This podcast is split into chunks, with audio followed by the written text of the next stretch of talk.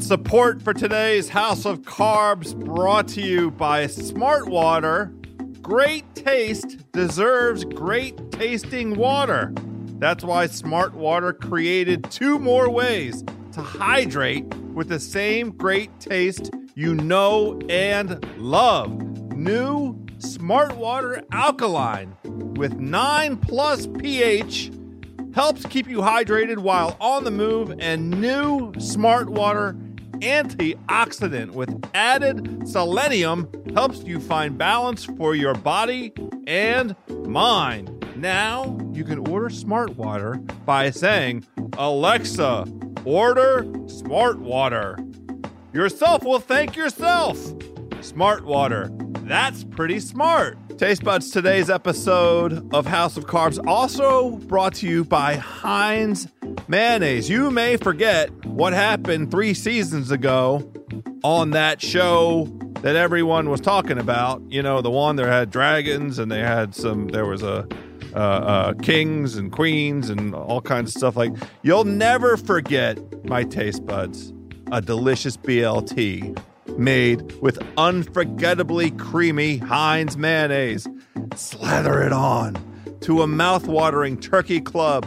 Mix it into a luscious garlic aioli. Speaking of garlic, wait till you today. Or layer it on a thick cheddar cheeseburger. And because of the unforgettable creaminess, hours later, you're going to be telling everyone within earshot just how good it was. Try something new.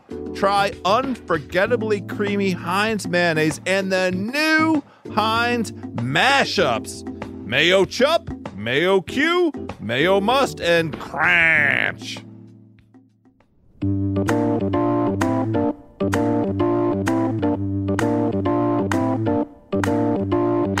All right, all right, all right, my taste buds, my culinary comrades, my hungry homies. We've done it. We're back.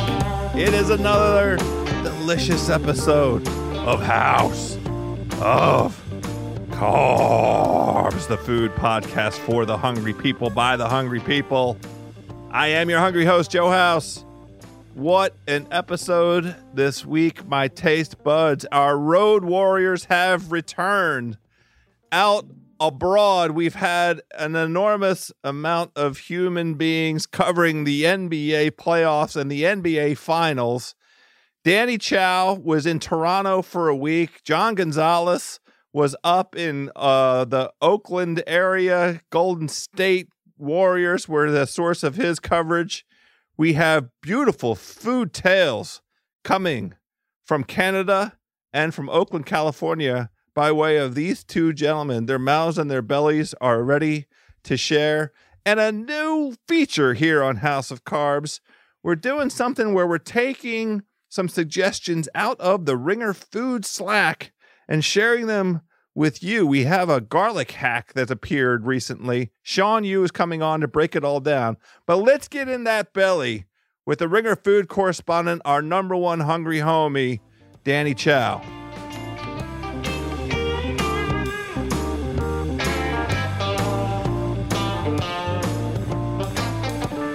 All right, hungry homies, he's back from what felt like, at least to, to me, months on the road. It's been a long time since we've had the James Beard Award nominated ringer food correspondent Danny Chau on House of Carbs. What's happening, buddy? Hello, hello.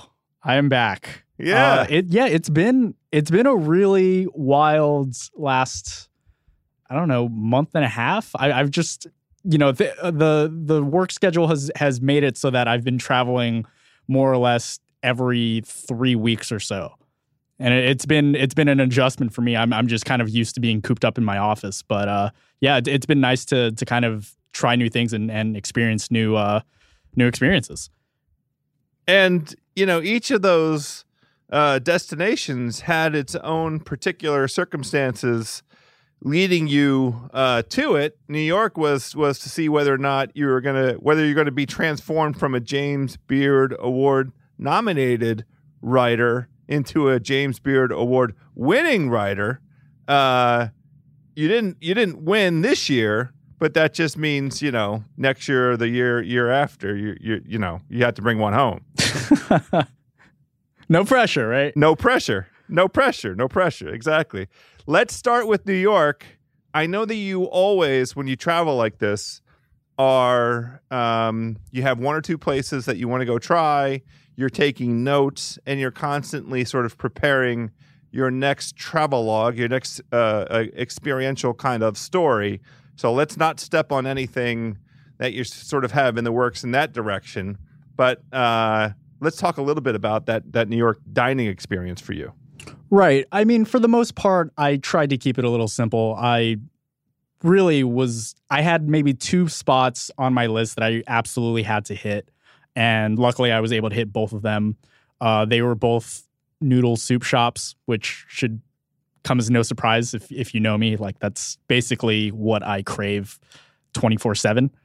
Um, one of the spots was a it's a it's a Chinese noodle shop that deals with a kind of underrepresented um, facet of, of Chinese cuisine. It's a place called um, Little Tong's Noodle Shop, uh, and they they deal with um, Yunnan style noodles, and it's it's typically a very kind of subtle um, preparation. It, there there's there's basically a bowl of rice noodles in a stock of chicken, maybe some Chinese ham. Um, and there, there's just a bunch of different toppings and, and ingredients that go into the soup. Um, but it's still a very subtle, very lightly flavored um, arrangement. Uh, what I had at Little Tongs was probably the best version I've ever had. It was very, very good. And when you say Yunnan, that's different from Hunan. Hunan, Or are those yeah. two the No, they're, they're not the right? Yeah. Um, so Little Tong's main dish is their grandma's mixian, which is a rice noodle soup in this just brilliantly flavored chicken broth. It, it's it's one of the best like chicken noodle soups I've had in a really long time.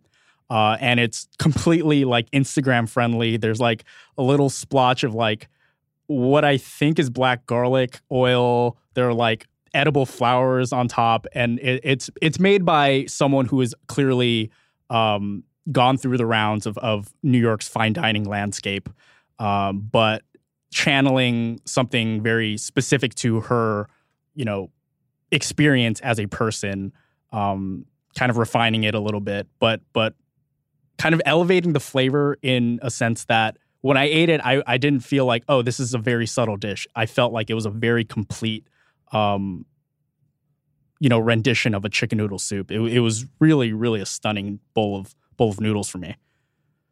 So I uh, am compelled to ask which uh, of the Little Tong venues in New York did you uh, venture into? W- was it the Midtown one? Oh yeah. So yeah, I happened to be staying around in that area. So the Midtown one was a pretty quick jaunt from where I was staying. Uh, there is one, I believe, in East Village. Um, that was the original one, and that has kind of garnered a lot of acclaim. Um, but yeah, the Midtown one was great. Yeah. The reason I ask is because I had Hugh Acheson, the chef from from Atlanta, uh, the Atlanta area at large. He's he's bigger than Atlanta. He's bigger than the South. Hugh Acheson, um, because he has his own podcast up and running right now, and he, part of his podcast conceit was going and having meals with folks, and he had a meal at Little Tong where I can't recall who the guest was. Um, they ate at the Little Tong in Midtown, and they ate this sandwich. Oh which yeah, is the JB melt. the yes, the JB melt. Yeah. The this this version of a French dip. Did did you try one? So it, I wouldn't call it really a French dip. I I would say so. It it combines elements of of. Okay, so first of all, let's let's explain what it is. It it is made of a. It is essentially a beef roll, which if you are accustomed to, um, kind of food out in the San Gabriel Valley, it's a, it's a very classic uh, Bing with uh, braised pork or sorry braised beef and a little bit of cilantro in a hoisin sauce. Um, so it's a very approachable, very classic, almost I don't know. I want to say stonery food. I, I usually enjoy yeah. it. Uh, under You say certain that. under certain contexts. Um, The taste but- buds will know what that means, Danny. but uh, yeah, for this JB melt, they used uh, cheese curds, and so the cheese curds would kind of get a little bit of, a little bit melty, and you would still get a little bit of that bounce. And so it was just this amazing textural experience, and it be, it became like this, I don't know, extremely stoner esque food uh, that I, I would I would I would recommend to anyone. yeah, it's it's it's got this it's got a cult following now, and it is the thing that that you know when I hear Little Tong, people think you know the the the connection is this sandwich, which I hope doesn't come at the expense of uh, the Yunnan, the opportunity to try genuine Yunnan cuisine.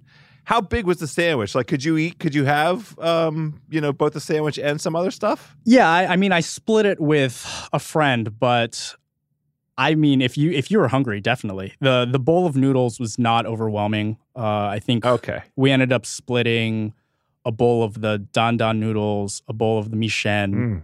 and the JB melt. And I think I believe JB stands for uh, Jianbing, which is um, what what the sandwich actually is in in Chinese. Um, Ah, yeah. So yeah, you explained that to me. very very good. I when I was when I was eating, it, I was just like, oh my god, like every stoner should try this at least once. What about what about non-stoners? Like I haven't, you know, I'm I'm gonna Oh yeah, yeah, yeah, I- absolutely. But it was just like that was my first thought. I was like, this is a dream. This is a complete dream, and I I I respect I respect the chef who uh who kind of had this epiphany moment, you know, because yeah, it, it- yeah, absolutely. Well, I mean, the bar's been set pretty high. You started with that little tong, and and you have the JB melt. Where else did you venture in New York City? in New York, I had heard a lot about a ramen shop called Nakamura. Uh, it's down in the Okay. lower Lower East Side, I believe. Yeah. Um, and it was started by a a chef who had consulted for Sun Noodle, which is the major purveyor for most of uh, the ramen that you can find at a lot of the best ramen shops um, around the world, really. Uh, and he used to have a, a spot in California called California Ramen, which I unfortunately never was able to try. He shut it down before Hmm. I was able to get out there. And I guess Sure. before, you know, I had the taste and the money and the ability to kind of travel around and, and try these great, you know, small little uh, hole in the Yeah. wall places. Before it was your job, before right. You got paid exactly. To do it. Exactly. And so he opened up a spot down in the Lower East Side. It's a very small shop and it's a place for him to kind of get creative.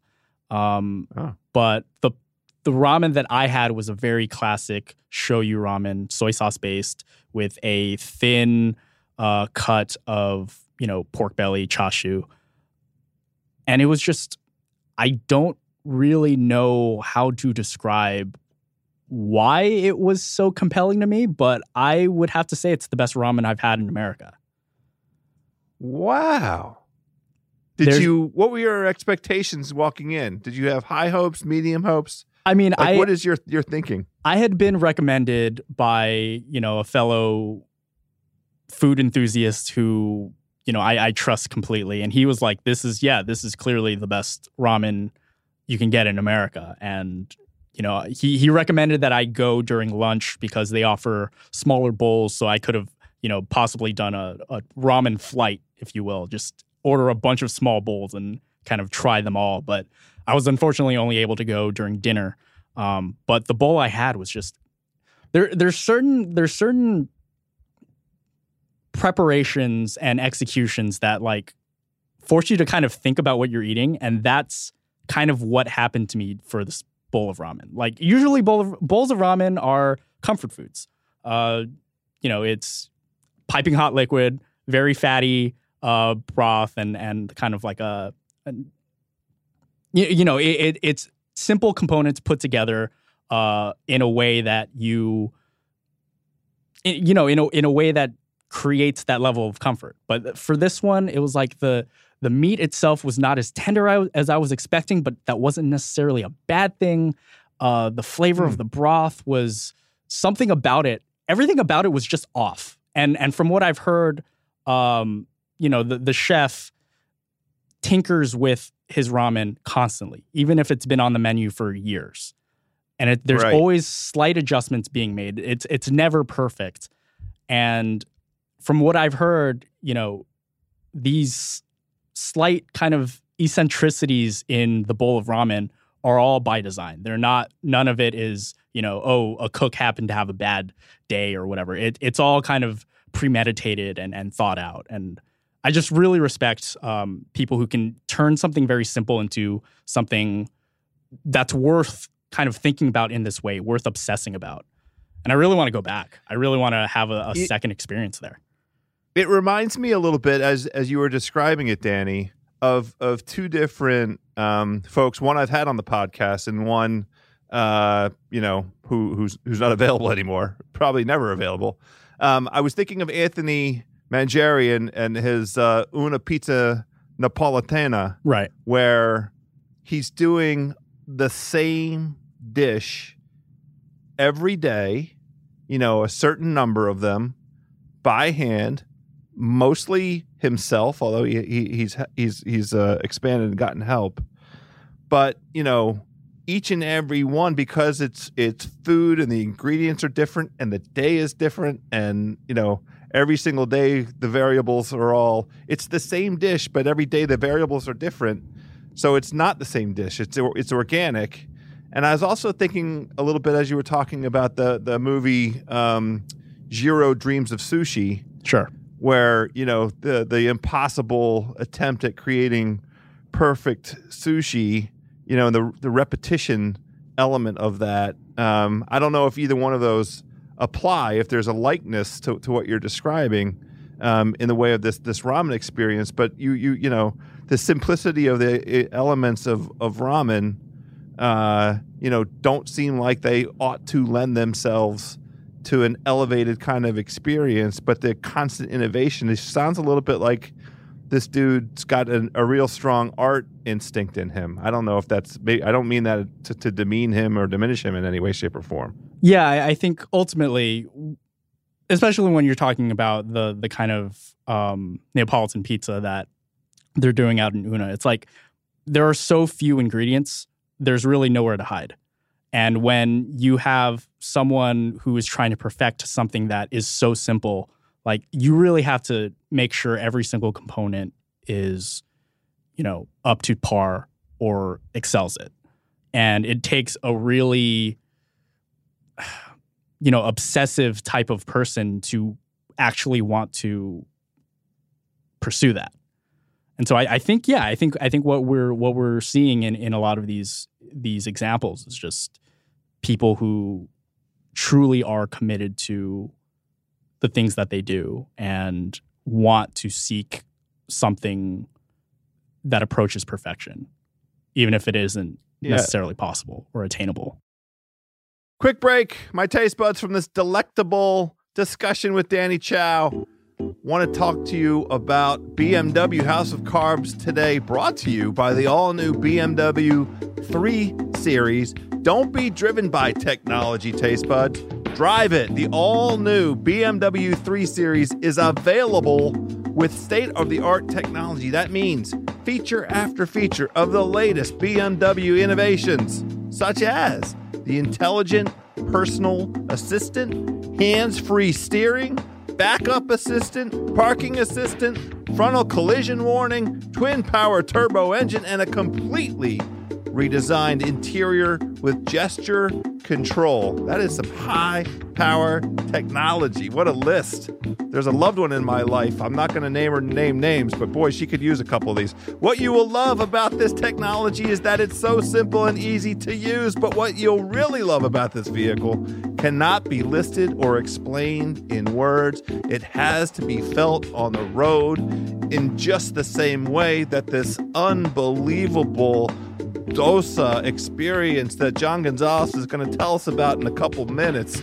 It's just outrageous. You have to taste it, you have to feel it. It has to go in your mouth and in your nose the same way that driving this all new BMW 3 Series has to be felt on the road. Hurry in, my taste buds, to your local BMW center today and test drive the all new BMW 3 Series for yourself.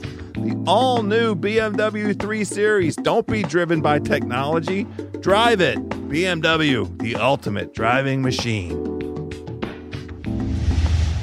All right, so New York, uh, unsurprisingly, uh, exemplary meals, revelatory meals.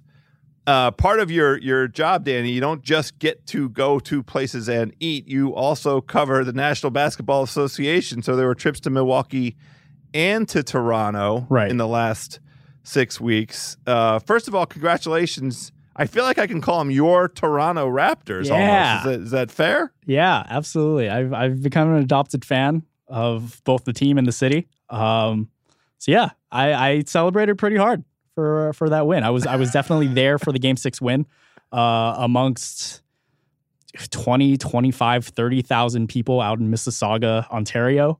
Uh, it was wild.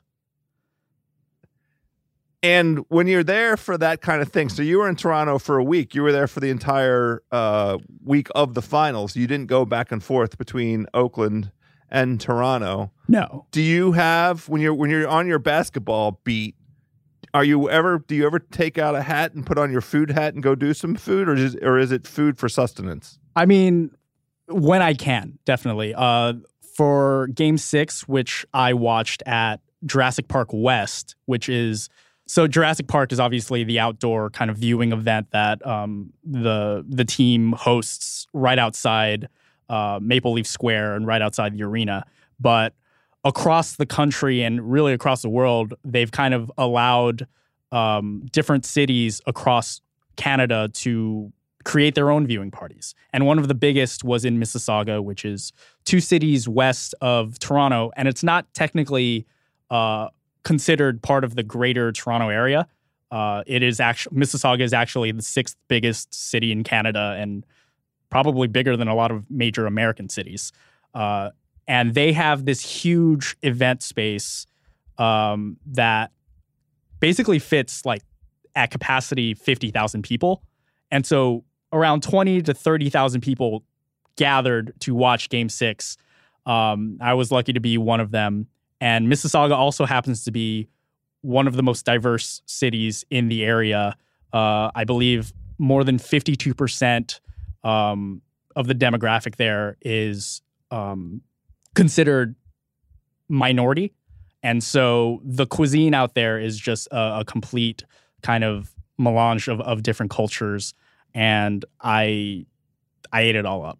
Um, it, it was one of the reasons why I wanted to go out to the Jurassic Park out in Mississauga instead of the one in downtown because I knew the access to um, the food would be really, really good. And I hadn't actually been able to head out to Mississauga in previous um, trips to Toronto.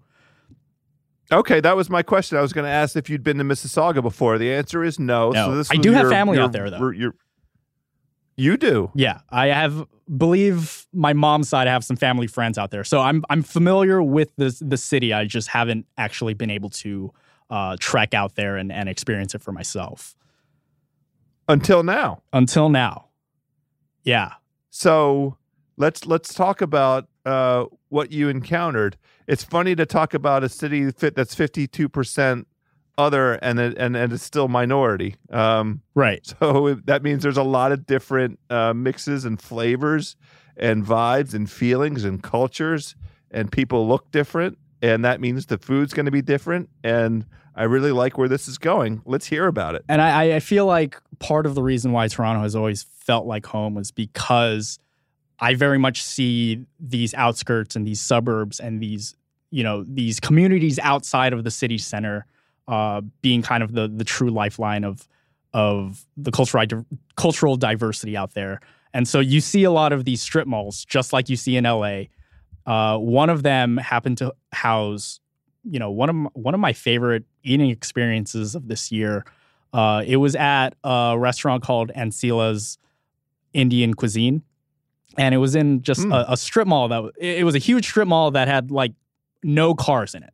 It was right next to a martial arts studio where a bunch of kids were coming in for their like um, practices or rehearsals or recitals or something. I, I never did martial arts as a kid.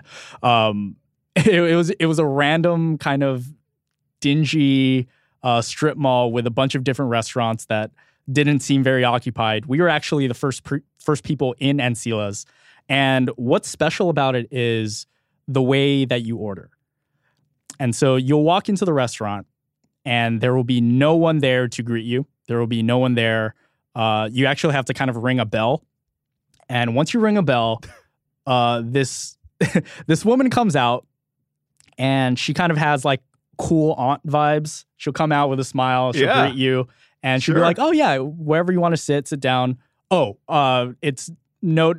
It must be noted that it is a reservation only restaurant. And so once we walked in, she was like, she knew exactly who we were. She sat us down Oh, okay. and she was like, okay, well, we do things a little differently here. There is no menu. Uh, what I'm going to do is I'm going to ask you three questions.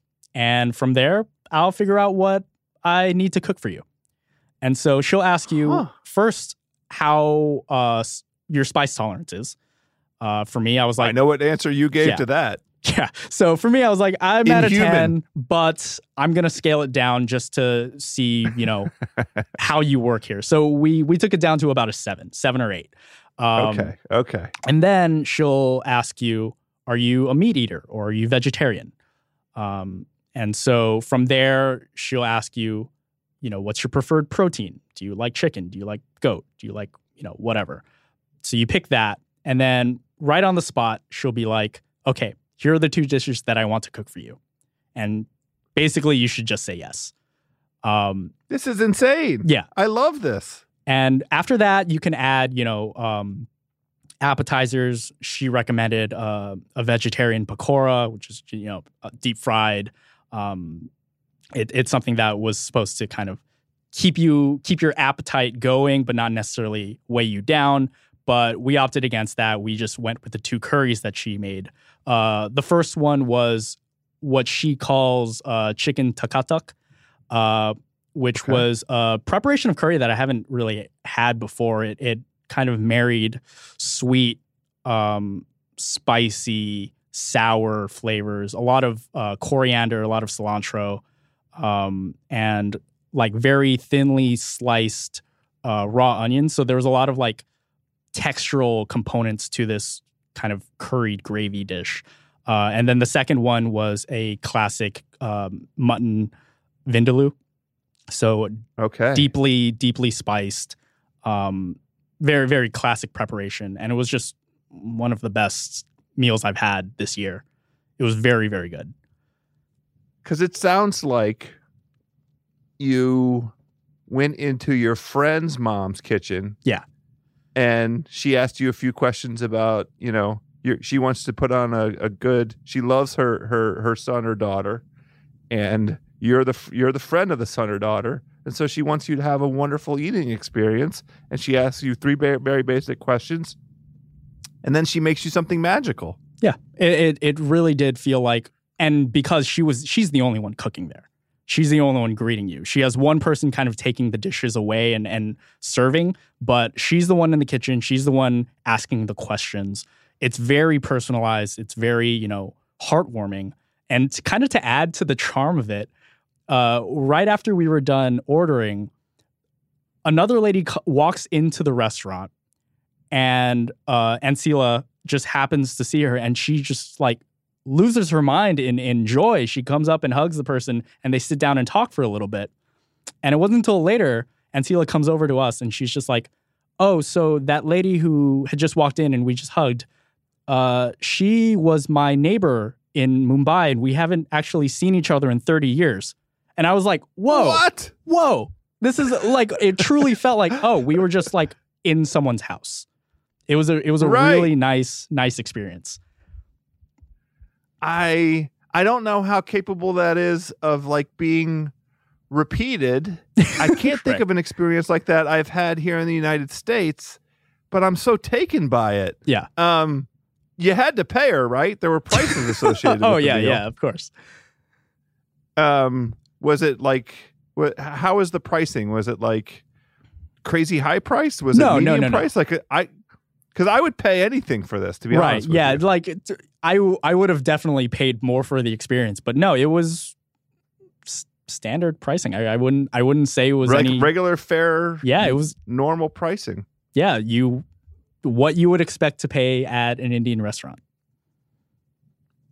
I'm I'm I'm blown away. You you you never cease to to come on here and give out some experience that's just like so different from anything any of the culinary comrades, the taste buds, the hungry homies, um, you know, have in our in our walks of life. Uh, thank you as always, Danny Chau. What are you working on right now? What what can you tell our, our taste buds about what you have in the cooker, so to speak? I have a bunch of ideas that are percolating. I, I don't really have anything completely like set into motion yet. Uh, the draft and free agency is kind of taking up a lot of my mental space right now. Um, but yeah, your, your NBA day job is Yeah. it's, it's flowing, it's rolling. I mean, uh, the, the season doesn't really end until the last of the the major free agents sign. So who knows when that will be? I know. I mean, honestly, this the season just started. It started, you know, while you were in Toronto, jumping up and down Truly. with your twenty five thousand, you know, Raptor pals. The real season just got started at that minute. Yeah, I, I mean, I was in Toronto for the Anthony Davis trade, so I was just like, oh, okay, yeah, this no, the, That- the season is that's just how it is now. just started. Yeah, That's exactly right. All right, Danny Chau, as always, thanks for coming on House of Carbs. Well, let's let's try and, and get together a little more frequently. I know how hard you're working. I I, I respect it, and and uh, you know it it would really pay it off. I mean, between Little Tong and this this experience you had in Mississauga, I mean, just top notch stuff. But let's try and get together again sooner than, than rather than later. Okay. absolutely.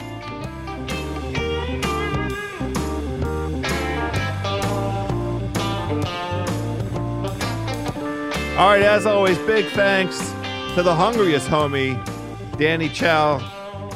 Wangan John Gonzalez coming up next. But first, a couple words from friends of ours. Ooni, the transportable wood fired pizza oven. The average American hungry homies will eat 46 slices of pizza this year. We are all above average. I'm probably going to have 46 this month. Ooni revolutionized outdoor cooking with the world's first portable wood fired pizza oven so you can get restaurant quality pizza in your own backyard. The key to making great pizza at home is heat. Ooni ovens heat to 932 degrees, giving you the crispy outer and chewy inner crust. They have three distinct models the Coda, the Ooni 3, and the Ooni Pro. Your Ooni is not just for amazing pizzas either, my taste buds. Use it for perfectly seared steaks and vegetables too. I'm so happy it's grilling season here on the East Coast. It's June on the East Coast, which means longer days, longer evenings outdoor grilling. This Ooni that I have the Coda, and I have been doing this experimenting over the past month. I'm gonna do some some little videos or pictures or something. You got to see what's going on here. I found a temperature range that I like for this crust. I continue to experiment with some very basic pizza making. I am not a pizzaiolo. We've had Anthony Mangieri, Una Pizza Napoletana on. I've been inspired. I want to try and get this right. My temperature right now that I'm finding the most success with is about 750 degrees. The coat is super easy to assemble. Even a dummy like me, I put it together, I set it up, attach the, the little get tank. It's nothing to it, and you can get you, you can really experiment with with temperatures. Go to ooni.com and enter code HOC for 10% off your purchase. That's O O N I.com to get your Ooni Coda, your Ooni 3, or, or your Ooni Pro. Enter HOC at checkout for 10% off your purchase. Enjoy fast, free shipping on all orders over 100 bucks. O O N com, code HOC. Let's Ooni do it! Hungry Homies, today's show also brought to us by our friends in Milwaukee. We love Milwaukee. Danny Chau was just in Milwaukee. You might think you know Milwaukee, the Bucks, the Brewers, beer, Brad, sure. But that's not all. It's also home to the Flying Art Museum on the water. It's the Bloody Mary metropolis, the frozen custard capital of the world, America's heart of outdoor art, the freshwater surfing sanctuary, the independent movie theater mecca of the Midwest, and home to the biggest music festival in the world. I bet you didn't know that. Vogue magazine said Milwaukee is the Midwest's coolest and most underrated city. Money Inc. says Milwaukee is a Midwestern mecca for foodies, and Huffington Post called it America's best kept secret. Well, not for long, taste buds. Where else could you go duck pin bowling and frozen mo- motorcycle racing? Or go see rolling taverns, sausage races, and the home base of Harley all in the same day?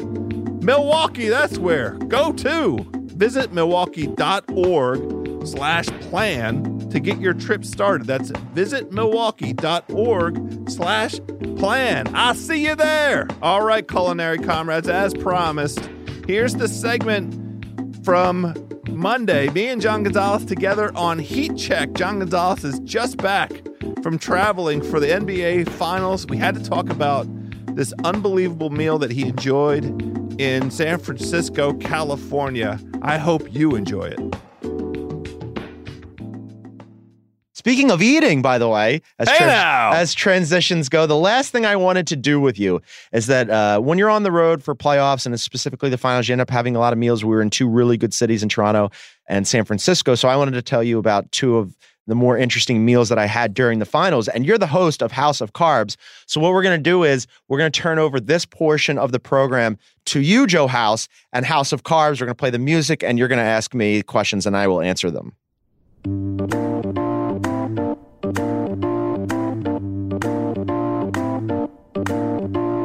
Wangan, it is always a pleasure to have you on here on House of Carbs, the food podcast for the hungry people by the hungry people. You are a hungry homie. You came on after your trip to Greece, and we shared. You shared many tales of your uh, uh, eating adventure there, pursuing Rick Pitino, who managed to find Italian food even in Greece. Congratulations to, to to Rick. Now you you've just concluded a tour of two of North America's finest eating cities. Like in, in the NBA, the destinations, the top five are, are Toronto and Golden State and New Orleans and Los Angeles and New York. And Houston is, is bumping up into there too. You, you can't leave out Houston as a great eating destination. But you just got to go back and forth between Toronto and, and Golden State. I bet you had a couple good meals, huh? I did. We had some wonderful meals. One of the things you do on the you work on the road and then you you gather your writer buddies and you go for food. So most nights it was Dan Devine and me and Paul Flannery from SB Nation and Andrew Sharp. Shouts to former Grantland staffer, current SI staffer Andrew Sharp, having dinner together. So two of the spots I wanted to tell you about. The one in Toronto, and we ate a lot of really good meals in, in Toronto, including a really wonderful uh, Greek meal. But Oh. I had never had, and I know this is going to sound basic to people in Toronto and Canada, but I had never had poutine. And so our buddy James Herbert from uh, CBS Sports, he's Canadian, and he was like, "Well, there's this place that has a poutine, a roast duck poutine pizza." It's called Bannock in Toronto. And I'm like, well, that just sounds gorpy as hell. We got to go eat that. And so we had, you know, giant Molson beers and we had a roast duck poutine pizza. So it was duck confit uh, with caramelized onions, fries, and curds. And house, it was every bit as delightfully messy, gorpy, cheesy.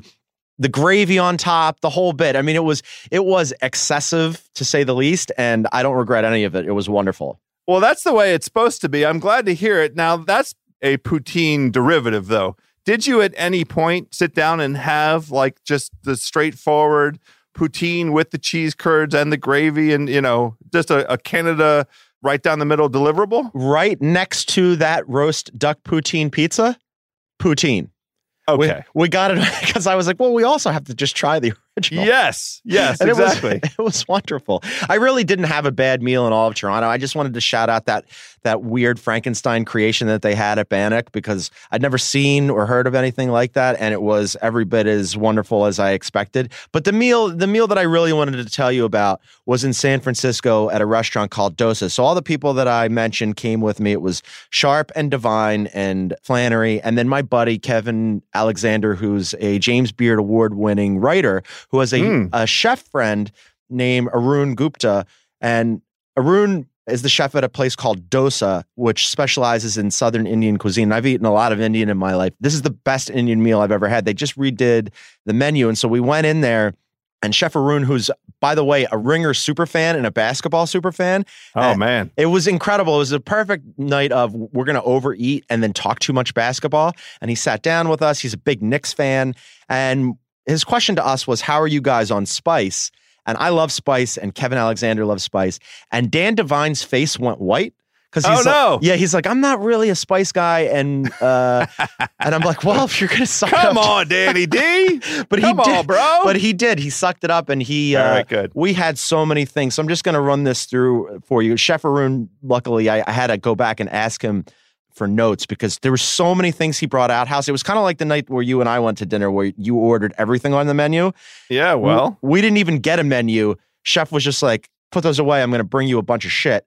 So for small bites, we had grilled prawns with green garlic and coconut. yes. We had bite-sized vada pav sandwiches, which are like Indian street food, but he Oh, hi- yes. he high end. It was like his take on it with pickles and chutneys. a little elevated. Yes, sir. Yeah, incredible. We had grilled house paneer with uh, Meyer lemon chutney, grilled lamb, and then he brought out, and he even like prefaced it. He's like, "This might seem like not what you'd expect for Indian."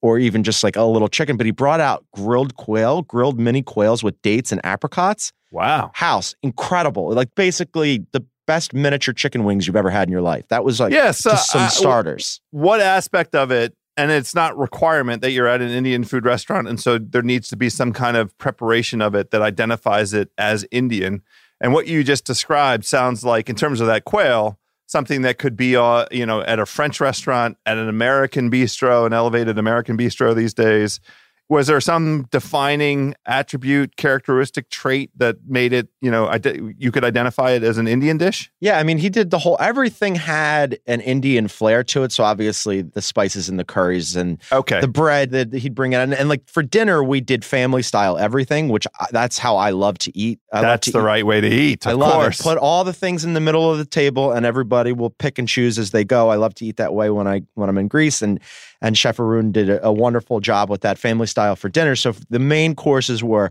roasted lamb ribs with black pepper honey, a Oh. braised lamb shank that was so tender it was like you touch it with your fork and it comes right off the bone, yes with uh, a Mangalore style curry. And then Mm. and then he did a duck breast with rice, turnips, and orange, and then a thali plate with lemon rice, green herb rice, cherry pachadi, Persian cucumber pickle, like all these different little accoutrements, green garlic, kutu, coconut and tomato chutney, a sambar and paper dosa, because obviously dosa is the name of the restaurant. Gotta have a dosa. Ah, the house. There was so much food they had to roll us out of there. And Dan Devine still alive. The heat didn't He- kill him. He took on all the spice. I, I he probably navigated it carefully, He and I'm did. So glad. what they did was, are you aware of the lassis, the yogurt drinks? yes, yes, very familiar. So, uh, absolutely. That's always good to kick back the heat a little bit. You have a little of the the lassi with your hot spicy food, and then you know we had a dessert, a coconut and tapioca, penny Mhm. curry bite. I mean, it was Yes. just soup to nuts, beginning to end. Just an incredible Indian meal by Chef Arun. And we talked about his awful New York Knicks, which warmed my heart as a Philadelphia 76ers guy. it was kind of him to not poison the food, as all of you made uh, relentless fun of him for for his Knicks fandom. Um, clearly, I'm I'm kidding. I'm interested in this aspect of it. Now, you guys got some special Chef Arun treatment. Yes. Um, how does dosa? If if I was to walk in off the street and not identify myself as the gourmand that I am, could I experience that entire array? Is that the way that they do their thing there? Yeah, they just redid their tasting menu. So everything that we sampled, basically, we got the whole thing. It was Yeah. like instead of picking options, we just tried everything. But yeah, Great. you go in there and you could do a la carte or with the tasting menu. And again, it's a it's a nice space. It's a very cool restaurant. They have two locations. We went to the one on Fillmore. Chef Arun was there, and if you you know go over there, see him, mention that you like the Ringer and basketball, and uh, he'll talk basketball with you and, and serve you a delightful meal. House, you got to get on a plane. We got to go there. This is the thing. I, you know, uh, I had a milestone birthday this year, Wangan. I know you did. Happy fiftieth, by the way. buddy. Yeah, it, it's in there. So I'm celebrating for the entire rest of the year. And I have designs on getting back out. You know, the US Open was just competed at Pebble Beach and watching that for four days and nights. God, the primetime golf is so glorious for us golf lunatics.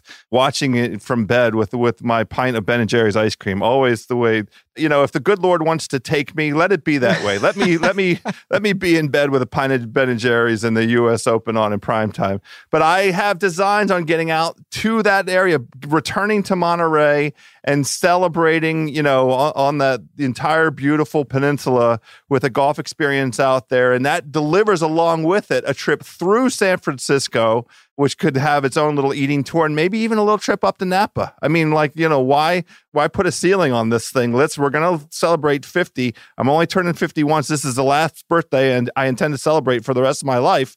Let's just go all out. So Let's Chef. Arun, I'll, I'll give him I'll give him two months notice so he can start stocking up for the visit. You send up a flare, I'll meet you there. Uh, Joe House, make sure to listen to him on Fairway Rollin'. We just had the U.S. Open, and of course House of Carbs. And then right here on Heat Check, he's going to be back. It's going to be a very busy off season for us, so we'll have him back regularly. There's no man who who could hit golf and food and basketball in one pod, just one. It's Joe House. House, thanks for doing this. Wangan, always my pleasure. Thanks for having me on the Heat Check. Ice, I'm rooting for your Clippers.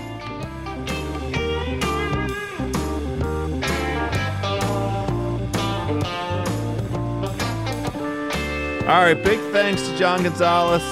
Hungry Homies, make sure you're checking out Heat Check, available on Mondays. It is the Ringer NBA show, available at theringer.com, part of the Ringer Podcast Network.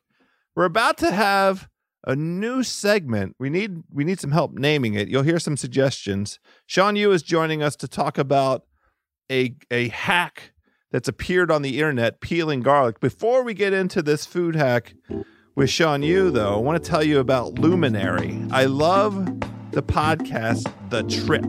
So I'm all about Luminary right now. It's the only place you can find new episodes of that show. You ever want to get intoxicated in far off lands with exceptional people? My hand is up. Gather your earbuds. Emmy winner and former Anthony Bourdain collaborator Nathan Thornburgh of Roads and Kingdoms is roaming the intersection of travel, food, and culture with raw, intimate conversations over drinks with important food folks like Samin Nosrat, Jose Andres, W. Kamau Bell, and more. In addition to the trip, Luminary gives you access to a bunch of other original shows from innovative, dynamic creators that you cannot find anywhere else. The Luminary app is free to download, and in addition to the can't miss originals, you can use it to listen to all your podcasts, thousands of podcasts, including the ones you already love, like this one, all enhanced by an easy to use interface with personalized content recommendations. Whether you're into food, travel, culture, comedy, or more, Luminary has the right show for you. If you love podcasts, then you need to check out Luminary. Get your first two months of access to Luminary's premium content for free when you sign up at luminary.link slash carbs. After that, it's eight bucks a month, seven ninety nine per month. That's luminary.link slash C-A-R-B-S for two months of free access. Luminary.link slash carbs. Cancel anytime. Terms apply. All right, taste buds. As you know, we here at House of Carbs, in the first place, we are we are in your service. We are in the service of our culinary comrades, our hungry homies.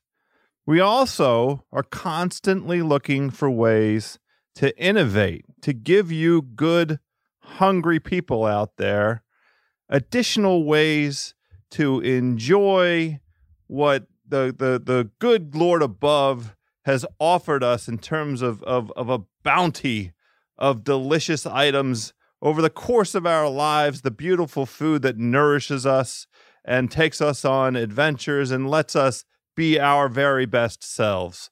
You may not know this, my culinary comrades, but here at theringer.com, a lot of Slack channels, big time slackers at the uh, at, at, at the Ringer. Nephew Kyle, is is it is he? Are you called a slacker? What do you call it when you get on the Slack and talk Slack? I, I wouldn't know because I, I'm uh, I'm not on Slack that often, but uh, I just jumped into the food Slack after Sean brought this to my attention. So whatever Sean. Well, this is the thing, right? So yeah, here at the Ringer Taste Buds, two Slacks devoted to, in the first place, items of interest and curiosity in the world of food. Not just food news, but also food hacks, food innovation, and also a whole separate Slack at the Ringer devoted to recipes.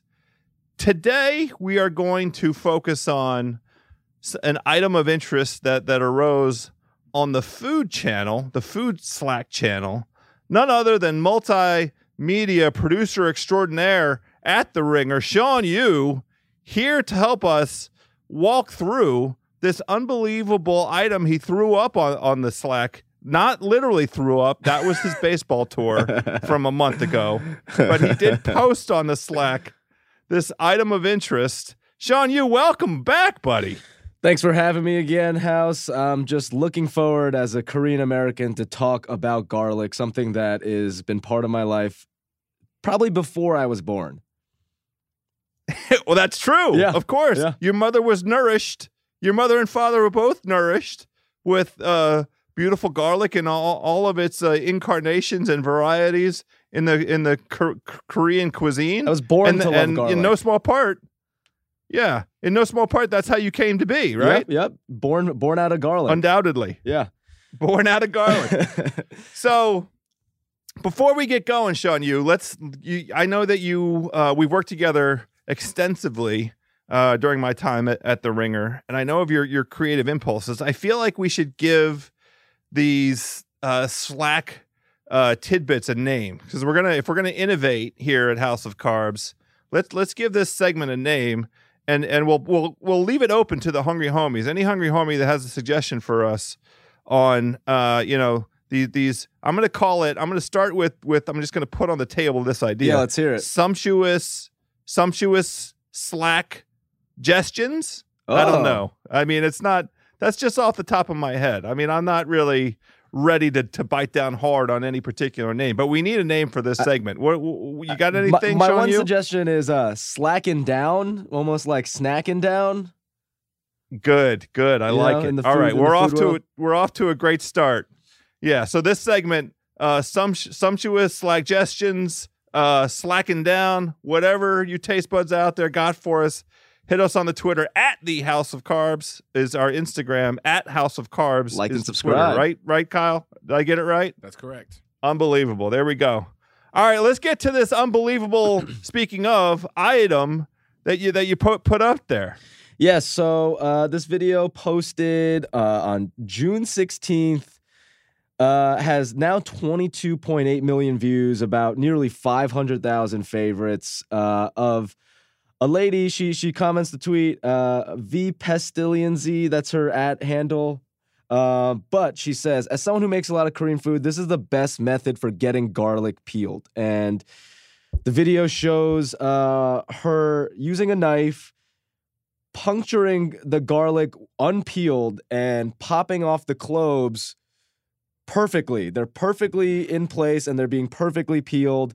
And it looks like an ultimate life hack uh, for people who struggle like myself to peel garlic where your hands just smell like garlic the whole day and you're it's a painstaking process to peel and chop and, and do all this stuff. And, and in a matter of 25 seconds she completely unhinges cloves from a thing of garlic and it blew up and just absolutely incredible ingenuity. But uh, there are some people who who don't believe it. The the food slack channel uh, ferociously defended the fact that they were like, I don't think this method works. This just looks like a viral, fake viral video to me. Well, the, and and there is uh, there there have been a number of stories out there. So the woman uh, the Twitter user Valentina Lord is her name, Mhm. and you know there there as as is the the way of the internet, a great deal of skepticism was shared in response to this. It did look in many respects too good to be true. Yep. Um, and there was speculation about perhaps she has superior superior knife work. It seems that that the type of uh, garlic is uh, uh, kind of an, an, a very important element to, Right, to right. performing this particular hack. That you need hard necked garlic, and no no less an authority than Helen Rosner, the food writer for the New Yorker at Hell's H E L S. she attempted this technique, Sean you, and reported that she ended up in the ER as a result. Wow. Now I will Yeah. say I was talking about this with Kyle uh, before you got on was the way she's holding the knife in this video is extremely suspect and also very dangerous. She's fully grabbing the knife with her hands, and I um I, I don't know how there's not blood everywhere in this video. Well, I think it it's indicative of a of a dexterity that is not uh, common. This is a person that's very comfortable with the paring knife, a sharp paring knife, and she uh, you know demonstrates a a, a real f- uh, faculty with you know a Yep. precise stab and a very you know quick turn of the wrist for the removal of the de- delicate uh, uh, garlic kernel out of each bud there. And, you know, to her credit, if this works for her, that's terrific. I don't think Totally. we can call it a hack. I don't think I'm prepared to call it a hack. What's what's your verdict, Sean? You? Um, I know everyone. You mentioned the the New Yorker uh, food writer who who tested it out. Um, another food uh, Twitter source, the LA Times Food, tried it out, and um, I think this was this. They did a video of it. I also dropped it in the food Slack of um, one of their column columnists uh, attempting this method, and I obviously wanted to try it myself, but this video did it for me. And the guy struggled. He he got to a point where he was just puncturing the cloves and almost damaging them, and it wasn't getting a Right. full that full perfect peeled clove out. It, it just wasn't happening. The knife was either splintering it or um, the clove was coming out with the peel still on it. So watching that, I was like, oh, this this seems more legitimate to me because they tried multiple times with also different textures of garlic, some more, I guess, ripe than others. And I, I, I, I sure. I think you're right. I think the word hack uh, is not necessarily the truth in this in, in, in this specific video. Yeah, no, I mean we we don't uh, want to impugn the intentions Yep. of Valentina Lord. She didn't like go on to some major platform and say, "Hey world, you've been doing garlic wrong your entire lives. Yeah. All of you are fools." She simply posted a video of herself handling garlic in an extraordinarily skillful manner. And if this works for her in a way where she's able, in her own preparation of the cuisine, the food that she eats and prepares for the loved ones in her life, and she's able to handle the, the garlic and buy herself quite a Mhm. bit of time because of, of this skill, more power to her. Most right? definitely. Yep. Shout out, shout, shouts to Valentina. You do you, girl Totally. the rest of us the rest of us are going to keep on trying and and doing the best we can and try and not end up with stab wounds in our hands i mean uh, you know the there we still have that tried and true two bowl method where you you know there's a smashing and I- there's I, a I was just gonna you know. bring that up as if if you do need a hack to avoid getting stinky fingers with the garlic, the the two bowl thing truly is a an actual process that works and has been confirmed by multiple people. And I've tried it myself, and I, I- it's worked for me. It's just I don't want to I don't want to wash a second bowl. That's just my laziness. I'd rather just sit there and peel into a into a trash can than use a second bowl. But teach each his own, right? H- however you want to peel your garlic, that's totally up to you.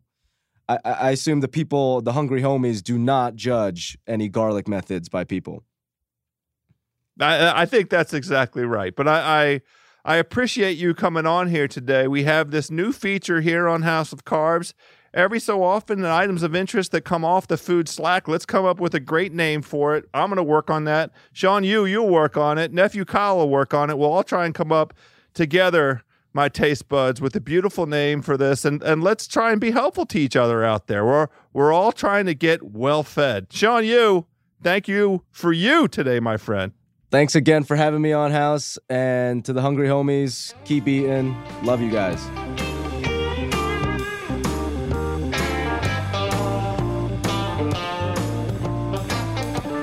All right, my hungry homies, there we go. We are off next week, but we shall be back as July arrives. We're going to look back at the entire month of June. We'll have food news with Juliet Litman lined up. In the meantime, it is grilling season, as mentioned and discussed here on today's episode.